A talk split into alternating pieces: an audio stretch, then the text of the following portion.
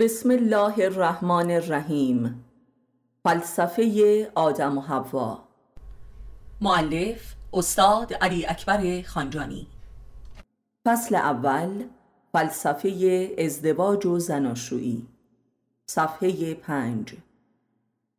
بسم الله الخیر الباسلین. یک.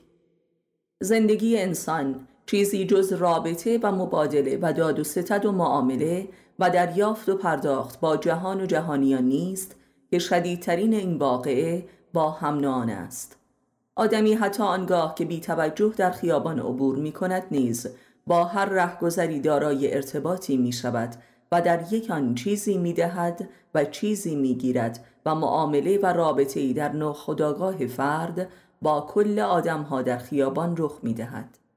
در هر نگاه هر چند صحوی و ناخداگاه چیزی مبادله می شود. آدمی حتی در تنهاییش به طور اتوماتیک در هر لحظه مشغول مبادله با جهان و جهانیان و آدم هاست. آدم ها هر یک با باری از معنا و انرژی خوب و بد بر او وارد می شوند و چیزی به او می دهند و چیزی از او می گیرند و می روند. این واقعه حتی در خواب هم ادامه دارد. آدمی چیزی جز رابطه نیست و چون دارای روح است شدیدترین و عمیقترین ارتباط را با هر چیزی برقرار می کند و مهمترین خاصیت روح انسان در برقراری ارتباط است و لذا قوی ترین روح ها از عمیقترین ارتباطات برخوردارند. رابطه زن و مرد هم یکی از این ارتباطات است و بلکه شدیدترین ارتباط انسان در جهان است و عمیقترین مبادلات در این رابطه رخ می دهد. زیرا روح با تمامیت خودش در این رابطه وارد می شود و لذا روحانی ترین رابطه انسان با جنس مخالف و خاص با همسر است و لذا سرنوشت سازترین رابطه هاست. زیرا بیشترین مبادلات در این رابطه ممکن می شود. در این رابطه خود روح مبادله می شود در حالی که در سایر روابط روح بستر و عامل برقراری رابطه است و نه موضوع مبادله. ولذا ازدواج واقعی مبادله روح دو انسان است که شدیدترینش در ازدواج عاشقانه رخ می‌دهد. دو. درست مثل هسته اتم که اساس عالم ماده است ازدواج و زناشویی و خانواده هم اساس تاریخ تمدن و علوم انسانی و اجتماعی است. و به میزانی که امروزه این علوم از اصل و اساس خود دور شده اند از رسالت حقیقی خود و از علمی بودن ماهیت خود بیگانه شده اند بنابراین پرداختن به این مسئله به معنای رجعت دوباره به اصل و اساس همه علوم انسانی و اجتماعی و حتی پزشکی است و نیز علوم دینی 3. در قرآن کریم می‌خوانیم که خداوند از هر چیزی یک زوج آفریده است و این زوجها دارای ماهیتی متضادند و در عین حال به لحاظ وجودی مستقیما از یکدیگر و بی همدیگر موجودیتی ندارند. و این ذات معنای دیالکتیک به عنوان محور اندیشه و علم و ادراک بشر است و به مسابه روح پدید شناسی می باشد تا آنجا که آخرین موضوع جهان اندیشه همانا درک راز این وحدت ازداد و دو قلوهای عالم وجود است.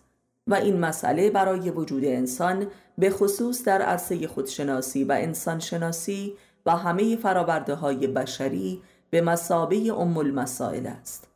همانطور که هر فرد بشری به وضوح احساس می کند که کلیه سرنوشت او در رابطهش با جنس مخالف قرار دارد.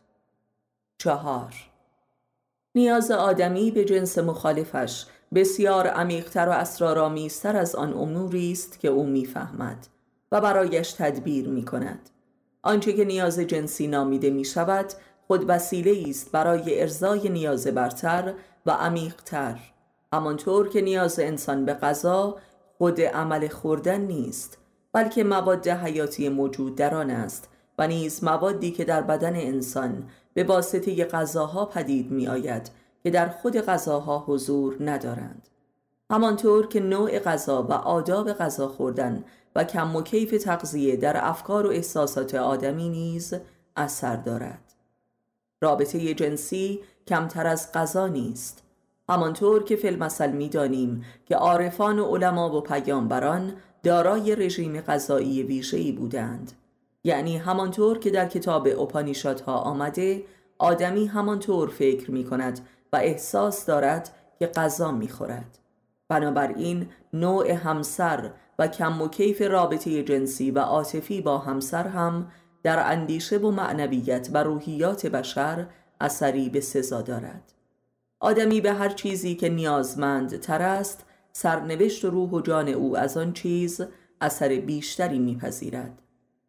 و لذا مسئله ازدواج و زناشویی و رابطه جنسی مهمترین نقش را در ماهیت و سرنوشت هر بشری ایفا می کند و لذا انسان عاقل این امر را در رأس اهداف و اولویت های زندگیش قرار می دهد و مسئله ازدواج در زناشویی را فقط از چشم نیاز لحظه‌ای جنسی نمی بیند. 5. هر منی محصول توهای زندگی خیش است و مهمترین توی زندگی هر فردی همسر است.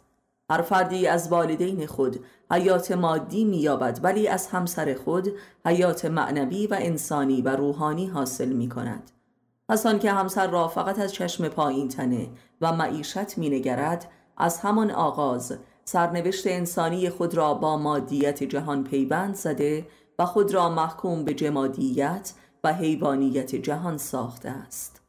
6. هر کسی از همسرش توقع یک دوست، همدل، هم فکر و هم سرنوشت و یار و یاور را دارد تا به یاری او سعادتمند گردد. ولی به زودی در میابد که گویی با خسم خود وصلت نموده است و آن هم شقیترین دشمنهایش. و این سرآغاز بیداری بشر است و به خودآیی و اندیشگری و تفکر جدی. زیرا مواجه با نخستین تضاد در اعماق تن و دل و جان و اندیشه خود شده است. بزرگترین اندیشمندان جهان کسانی بودند که از این بیداری نگریخته و درباره تا به آخر اندیشه کردند. و این عمیقترین و وجودی ترین نوع اندیشه و معناگرایی در بشر است که نهایتا انسان را به خدا میرساند. همه پیامبران بزرگ نیز چنین بودند. آدم و حوا ابراهیم و هاجر عیسی و مریم مجدلیه محمد و خدیجه علی و فاطمه. هفت. در پس پرده همه مردان بزرگ زنانی پنهان و آشکار بودند که موتور محرکه کل معنویت آنها بودند. سقرات، بو علی، رابعه، سوفا، داوینچی، کیرکگارد، نیچه، کافکا، هو، سالومه، سیمون دووار و غیره. 8. اندیشه و تعمق جدی در ذات رابطه با جنس مخالف و همسر به مسابه اندیشه در ریشه حیات و هستی آدمیت خیشتن است. تنها معنا و تفکری که انسان را به خدا رسانیده است. همانطور که آدم ابوالبشر هم مقام نبوتش را در رابطه با حوا یافت. وجود حوا بود که او را از بهشت به عالم برزخ کشانید و جهانش را دگر ساخت و او را بیدار نمود.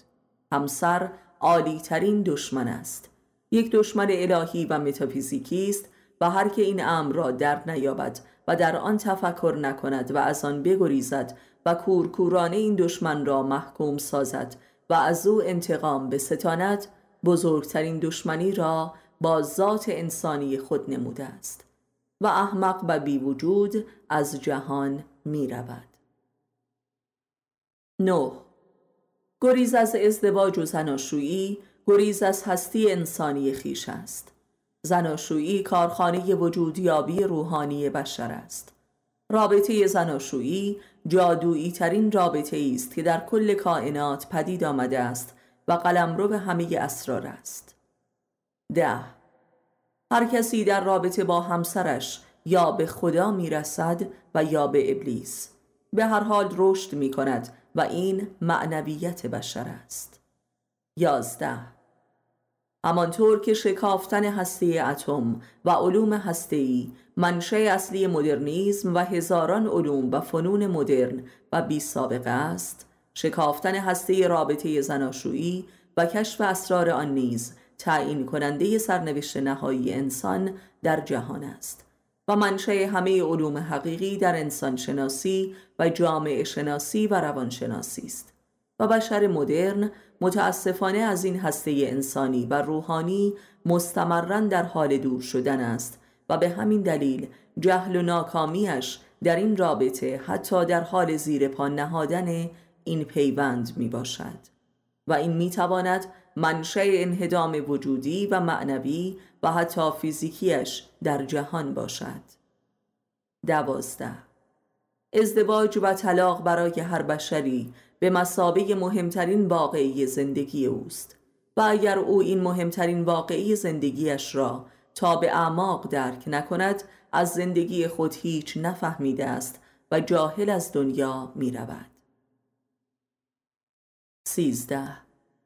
به لحاظ اعتقاد مذهبی نیز حوا جمال باطن آدم است و به لحاظ عرفانی جلوه ای از جمال پروردگار محسوب می شود این باورها نیز سندی دیگر بر اهمیت درک رابطه آدم حوایی می باشد همانطور که یک مرد عاشق معشوق خود را همانطور می پرستد که خدا را.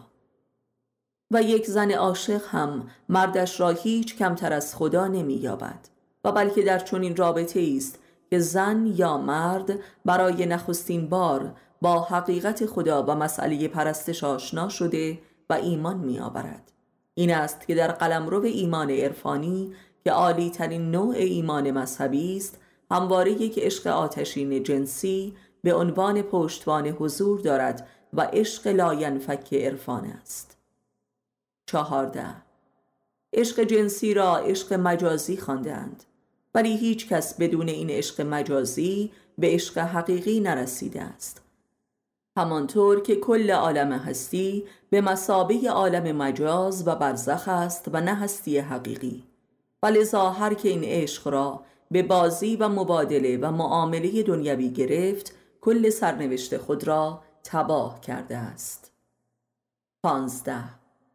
انسان اهل معرفت با همسرش همان معامله ای می کند که با خدایش. تقوا، سخابت، از خودگذشتگی، صبر، اخلاص، انجام وظیفه و خشوع. شانزده. کسانی که با همسر خود آداب دین و معرفت و تقوا را به جا آوردند به خدا راه یافتند و رستگار شدند. هبده باور عامه بشری این است که ازدواج و انتخاب همسر نیز یک امر الهی و ازلی و خارج از اختیار بشری می باشد و واقعی است که در آسمان نوشته شده است و لذا آن را قسمت می دانند. در قرآن نیز این معنا وجود دارد که این خداست که برای هر کسی از جنس نفس خود او همسری قرار می دهد. پس همسر هر کسی در هر مرحله از زندگیش همانی بوده که می بایست باشد و هیچ خطایی در کار نبوده است و اگر طلاق و ازدواج مجددی رخ می دهد بدان معناست که نفس فرد دگرگون شده است. در حالی که همسرش راکد مانده است و یا همسوی او حرکت نکرده است چه به سوی حق و چه باطل. هجده اگر همسر هر کسی از نفس خود اوست پس چرا دشمن او عذاب در می آید؟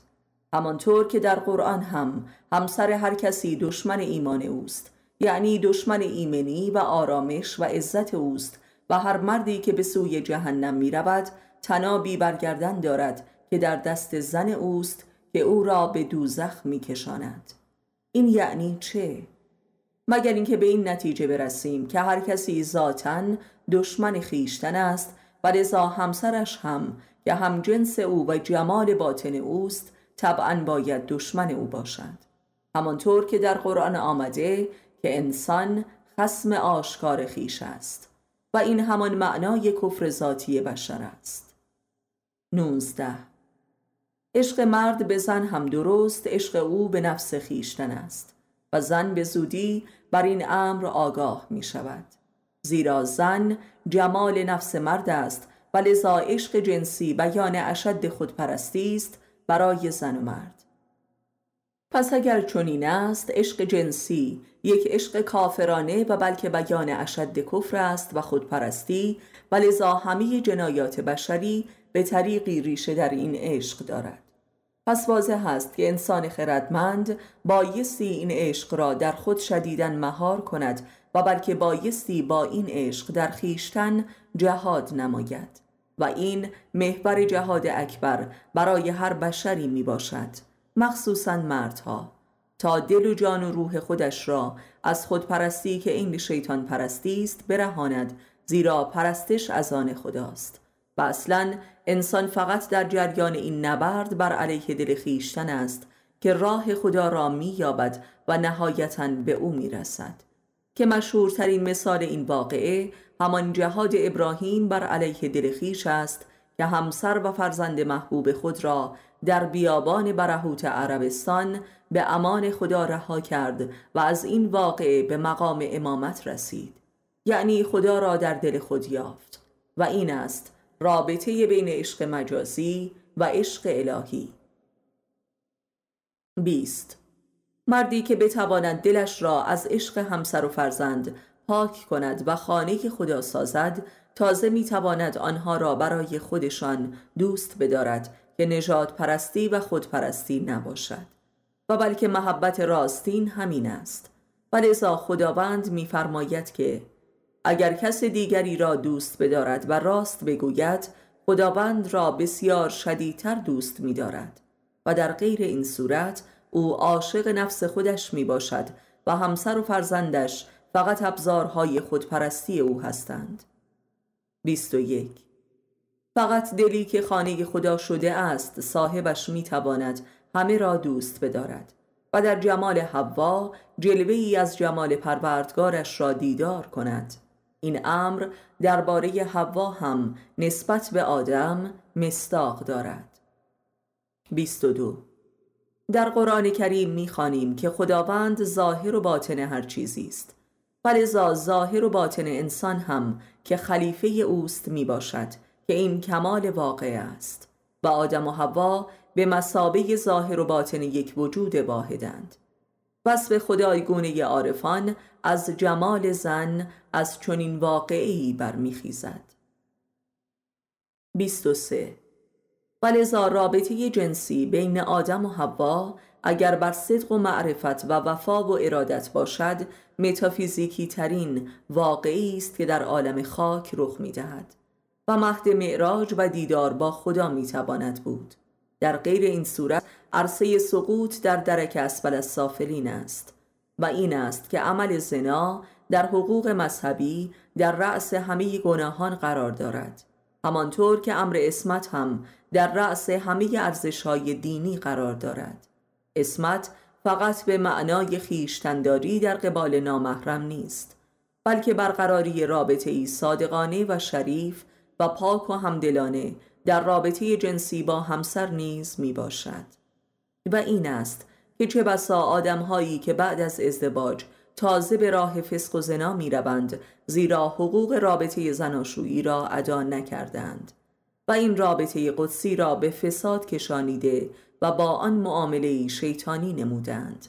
یعنی از یکدیگر فقط به عنوان ابزاری جنسی یا معیشتی استفاده کردند و بس. 24 زنای در رابطه زناشویی امری است که به ندرت از آن سخن رفته است. در حالی که به مراتب مهلکتر از زنای با غیر همسر است. رابطه جنسی بین دو انسان که واقعا همسر و همدل نباشند در حکم زناست. زیرا در چنین رابطه ای همواره فرد سومی در روان طرفین دخیل می شود و این از زنای با غیر همسر به مراتب پلیتر و لذا حاصلش مخربتر است. و این است که مفاسد اخلاقی و جنسی در افراد متحل به مراتب شدیدتر است و امکان فساد را عمدتا افراد متحل برپا داشتند و استمرار می دهند. جنون جنسی حاصل ازدواج های سیاسی و تجاری و صرفا جنسی است. اساس این ازدواج ها بر زناست. 25 کسی که به همسر خود وفا نکند به هیچ امری از باورهای خودش هم نمی‌تواند وفا کند زیرا همسر جمال باطن است خیانت به او خیانت به خیشتن است. 26 ازدواج واقعی عهد بستن با خیشتن است و وفای به آرمانها، باورها، احساسات و ارزشهای خیشتن. و این است که ازدواج اساس دین و مدنیت و تربیت و معرفت و انسانیت است. و فرار از ازدواج به هر بهانه‌ای واضحترین بیان کفر است. مخصوصا به بهانه قداست و ریاضت که اشد کفر یعنی نفاق است. ازدواج نیمی از دین نیست بلکه نیمه اول دین است و این است که پیامبر اسلام آن را سنت دین خود نامیده است. زیرا سنت ویژه دین محمد همان معراج و دیدار با خداست و این است که دین محمد دین جمال است. و تنها دینی که در آن به جمال پیامبرش سلام و صلوات میفرستند. 27 در عشق به جنس مخالف و ازدواج دل آدمی زنده می شود و بیدار شده و به خود می آید حق و ارزش این رابطه اساساً به همین امر است تا این دل زنده شده به جنس مخالف که نفس خیشتن است آماده برای این پذیرایی خداوند شود. یعنی آدمی دل از خود بکند و آن را به خدا بخشد تا در آن مقیم گردد تا انسان خلیفه خدا شود و هدف خلقت انسان تحقق یابد. 28 کل واقعی عشق جنسی و زناشویی دو مرحله است دل دادن و دل کندن. ولی بسیار اندکند کسانی که حاضرند دل بکنند الا به جبر و زور و زجر. تا آنجا که در این دل کندن چه بسا دوباره دل می رود. در حالی که دل بایستی به معرفت و اختیار از جنس مخالف باز پس گرفته شود تا به صاحب اصلیش یعنی خداوند سپرده شود. تا دل به کمال حیات و هستی ارتقا یابد و این است به سال حقیقی و وجودی.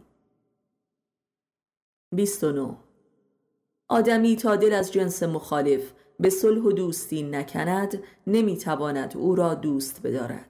ولذا عاقبت آن به کینه و نفرت ابدی می‌رسد که این کینه دل را میمیراند. سی. عشق به جنس مخالف و همسر به این دلیل محکوم به کینه و نفرت و انتقام است که این عشق به خیشتن و خودپرستی است و خودپرستی ذاتا بر بشر حرام است. و انسانی که خود را می پرستد جبران به ادابت با خیشتن می رسد و دشمن مسلحت ها و ارزش های وجود خود می شود و این همان جنون حاصل از کفر و عشق جنسی است.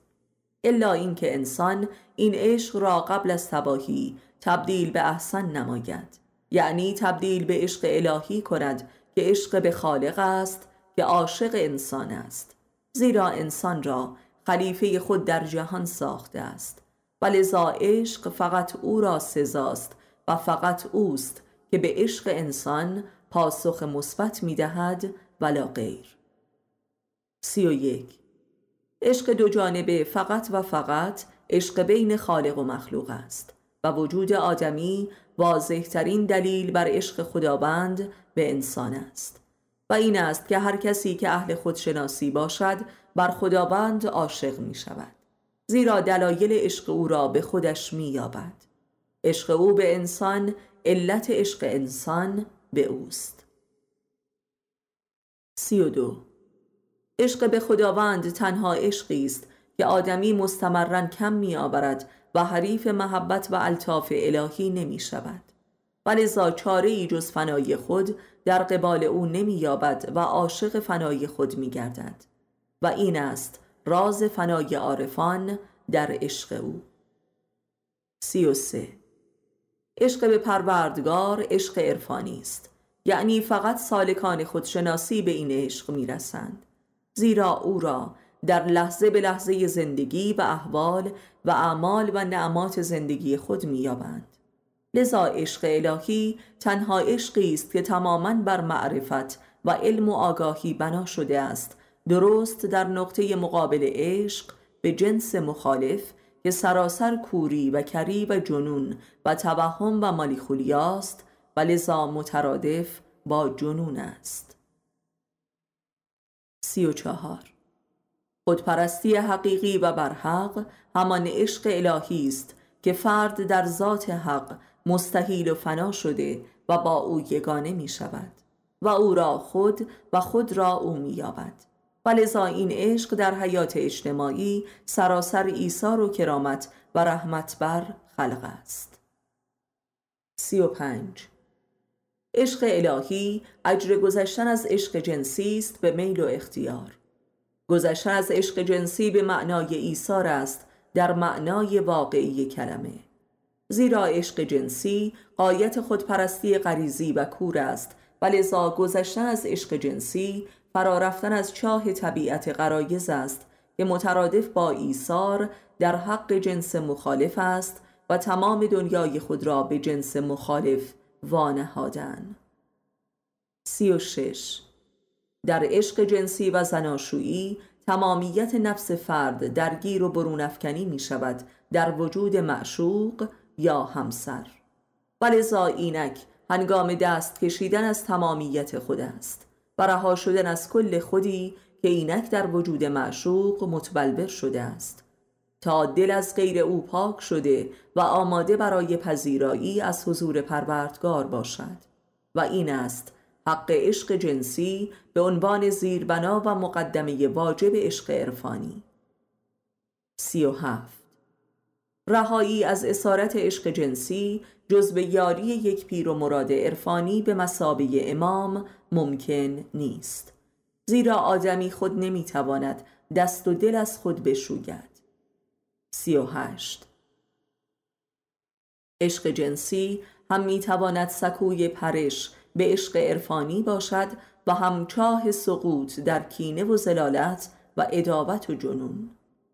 سی و نو بزرگترین عذاب حاصل از عشق جنسی همانا ابتلای به شجره ممنوع است به معنای پرستش شجره خود بر روی زمین که به صورت پرستش جنوناسای سنت پدران و فرزند پرستی بروز می کند. و فرد را به هر نوع گناهی سوق می دهد و این عذاب جبر تاریخ است به زبان فلسفه مدرن. که فرد به همه چیزهای زمانه مبتلا می گردد و از حداقل آزادی و اختیار اراده هم سلب می شود و این عشق به نژاد است که در تضاد با عشق نزادی یعنی عشق الهی قرار می گیرد و فرد به سوی کفر آشکار می رود و آن تنابی که به دست زن و برگردن مرد به سوی دوزخ کشیده می شود همین تناب شجره و فرزند پرستی می باشد چهل عذاب دیگر حاصل از عشق جنسی عذاب جنسی و نقصان رابطه شهوانی است که در زن و مرد هر کدام به نوعی رخ می دهد و این به معنای به تضاد رسیدن با هسته مرکزی این عشق است. عشقی که حتی در جنبه جسمانی و غریزیش منجر به اشد عذاب می شود و لذا ناتوانی های جنسی به انواع متفاوتی را موجب می شود و همین امر خود موجب بدبینی ها و زجر ها و بدگمانی ها و اتهامات بر علیه یکدیگر است که زمینه انحرافات و چه بسا خیانت جنسی را هم فراهم می سازد. یعنی عشق پایین ای بر علیه پایین تنه فعال می شود از این منظر آن تناب که برگردن مرد و به دست زن است همان بند تنبان است چهل و یک عشق جنسی هرگز امکان توسعه و تعالی و رشد ندارد. یعنی هرگز نمی‌تواند به عشق قلبی و تفاهم و وحدت فکری برسد و بلکه هرچه به پیش می رود تضادهای فکری و سوء تفاهمات عاطفی را توسعه و شدت می بخشد و همه آن اموری که روزی عوامل مشترک زندگی زناشویی به حساب می آمد اینک عوامل تزاد و تفرقه و جنگ است. چهل و دو.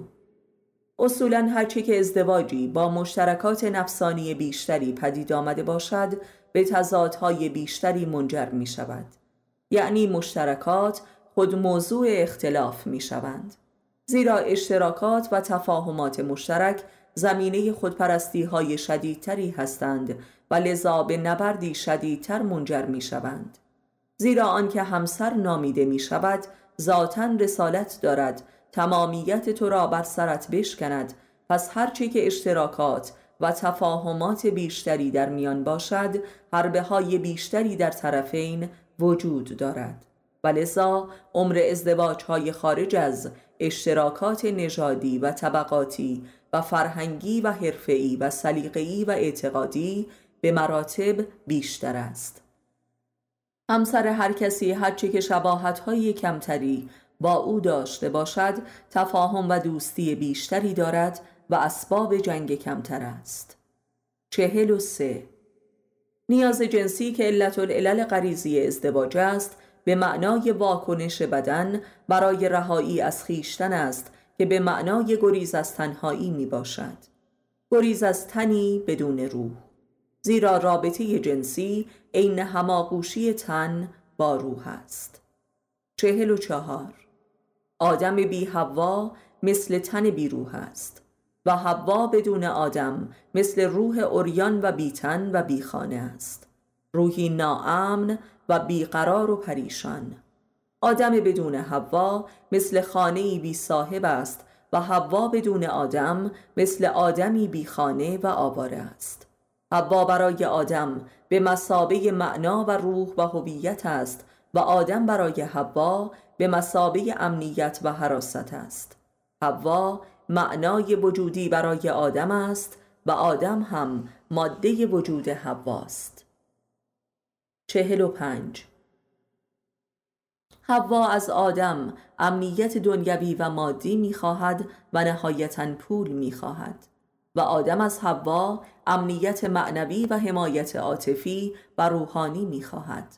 و این مبادله ماده و معناست حوا معنای وجود است و آدم هم ماده وجود است. این دو به مسابه ماده و معنای وجود انسان هستند. حوا نظر به جیب آدم دارد و آدم نظر به خود حوا دارد. آدم خود حوا را می‌خواهد ولی حوا درآمد و خواص مادی آدم را می‌خواهد. چهل و شش. به همین دلیل زن پولدار که نیاز مادی نداشته باشد و امنیت دنیویش تأمین باشد نیازی به ازدواج در خود نمی بیند. نیاز به ازدواج برای آدم یک نیاز روحانی است ولی برای حوا نیازی جسمانی و معیشتی است. چهل و هفت پس از تأمین نیاز دنیوی برای حوا نیاز برتری پدید می آید که نیاز به محبوب بودن و پرستیده شدن است. یعنی وجود مردی که مستمرا نازش را بکشد و او ناز کند. و این نیاز معنوی و روحی حوا به آدم است که متعاقب بینیازی مادیش پدید می آید چهل و هشت. ناز بزرگترین راز وجود زن است و غیر منطقی ترین خصیصه وجودی او در رابطه با مرد است. منتها مردی که او را دوست داشته باشد.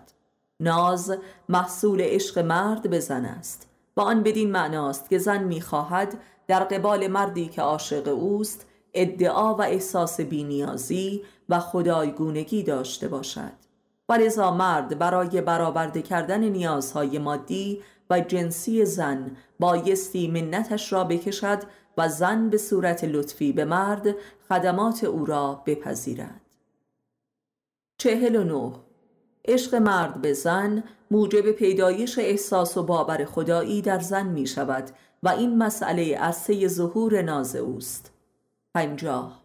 ناز زن به معنای خلع مسئولیت و سلب وظیفه نمودن او از خیشتن در قبال مرد است و این همان راز خوشبختی زن و احساس سعادت او در زندگی است و قلمرو پیدایش جنون و کینه و ادابت بین زن و مرد است که نهایتا به خیانت و فروپاشی رابطه می انجامد. پنجاه و یک. ناز زن واکنش عشق یک مرد است و به مرد چنین می‌گوید. اگر راست می‌گویی مرا چون خدا پرستش کن. و این قلم رو به ظهور کفر آشکار در رابطه آدم و حوا می باشد همانطور که این واقعه در بهشت ازلی موجب ارتکاب آگاهانه آدم به گناه شد که نهایتا موجب خروج هر دو از بهشت گردید. پنجاه و دو. برای زن ناز کردن لذت بخشترین وجه از رابطه او با مرد است و برای مرد هم در مرحله نخست این ناز کشیدن امری به قایت لذت بخش و شهوتزا می باشد ولی به تدریج به عذاب کشیده می شود و رابطه دچار جنون و شیطنت و تباهی می گردد پنجاه و سه. شهوت افسار گسیخته در مرد تماما محصول ناز زن می باشد چه در خانه و چه در بازار. آنچه که مفاسد اخلاقی بین زن و مرد را پدید می آورد و به پیدایش روسبیگری است همانا ناز زن است. پنجاه و چهار. ناز زن همان واقعی ابلیس زدگی زن است و زن بدین طریق ابلیس نفس خود را به مرد منتقل می کند. پنجاه و پنج. ناز زن در عرصه عمل و رفتارش چیزی قابل توصیف منطقی و فرمالیستی نیست و همان چیزی است که اشبگری نامیده می شود. پنجاه و شش. ناز را می توان نوعی انرژی و یا رفتار و هویت انرژیک جنسی شهوانی دانست که در واقع دال بر رسوخ و حضور ابلیس در زن است. ولذا بایستی ناز زن را هویت و انرژی ابلیسی او دانست. پنجاه و هفت. مردان حرزه و بزهکار و زنباره در زن فقط به جستجوی ناز او هستند و خود این نگاه در زن مولد و محرک ناز است. پنجاه و هشت.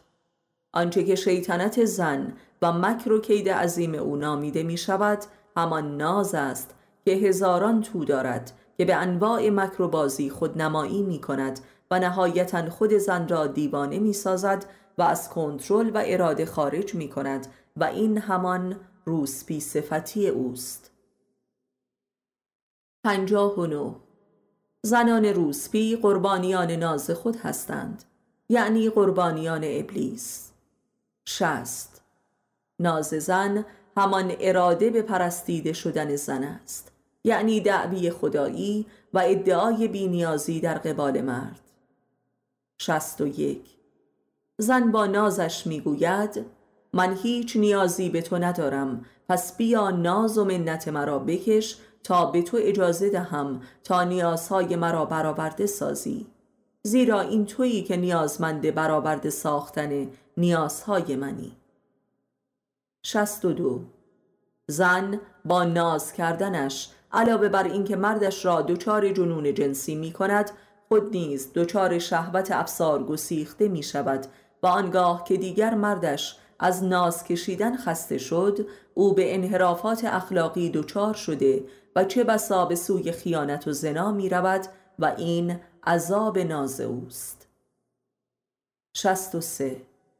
ناز دیگری در زن وجود دارد که می توان آن را ناز بر حق نامید که مختص زن مؤمنه و با تقوا و معرفت است و آن عین اسمت و تقوا و خیشتنداری است در قبال عشق مردش. این ناز به معنای مهار نمودن امیال و خواهش های خود در قبال مرد محبوبش می باشد که پاسخی به عشق مرد است که به صورت خیشتنداری و انجام وظیفه و تمکین بروز می کند این ناز ضد ناز است و حاصل جهاد زن در قبال ناز ابلیسی می باشد شست و چهار. آنچه که زن را در قبال مرد محبوبش دچار عقده و کینه می کند و نهایتا عشق مردش را از دست می دهد همانا ناز است. زیرا مرد قادر نیست برای همیشه و مستمرن. به نازهای او پاسخ دهد و لذا نازش بر سرش می شکند و او را هیچ و پوچ و افسرده می سازد افسردگی جنسی و بسیاری از امراض ویژه زنانگی حاصل ناکامی در قبال ناز است. شست و شش. تمارز نیز یکی دیگر از واکنش زن در قبال ناز ناکام خیش است که بدین طریق بتواند به شیوهی دیگر مرد را به ترحم و نازکشی بکشاند. این تمارز گاه به راستی تبدیل به انواع امراض جسمی و روانی و جنسی می شود که عذاب مکر اوست. شست و هفت.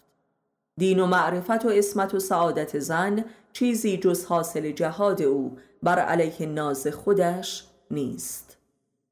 شست و هشت چون مرد غریزتا زن را دوست دارد و تسلیم امیال اوست پس اگر زن هم متقابلا مرید اراده مردش نباشد این رابطه به تباهی و انهدام می رود.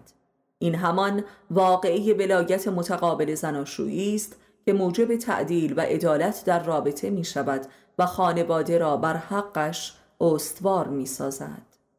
69 مرد باطنا مرید زن است و زن بایستی ظاهرا و در امور دنیوی مرید مرد باشد و این کل حقوق فطری زندگی زناشویی است که اگر رعایت نشود منجر به نابودی خانواده می شود هفتاد. زن بر دل مرد بلایت و فرمان روایی دارد و مرد هم باید بر اندیشه با اعمال زن ولایت داشته باشد و این تنها حق رابطه زناشویی است که رعایتش باعث سعادت و عدم رعایت آن موجب شقاوت و تباهی است. هفتاد و یک.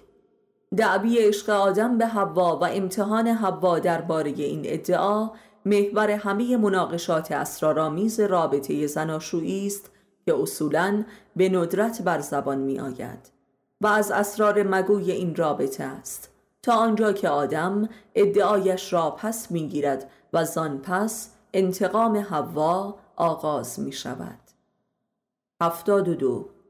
حوا درباره عشق آدم تردیدی ندارد ولی می‌خواهد از این عشق سوء استفاده کند و بر جای خدا بنشیند ولی به ناگاه دیگر عشقی در میان نیست. و این عذاب حواست و حسرت ابدی او درباره حماقتش. هفتاد و سه. حوا می‌گوید اگر راست می‌گویی باید مرا به خاطر خودم دوست بداری و نه به خاطر خودت و طلب امیال و شرایط خودت. و این طلب عشقی مطلق و بیقید و شرط است و در واقع ادعای خدایی است.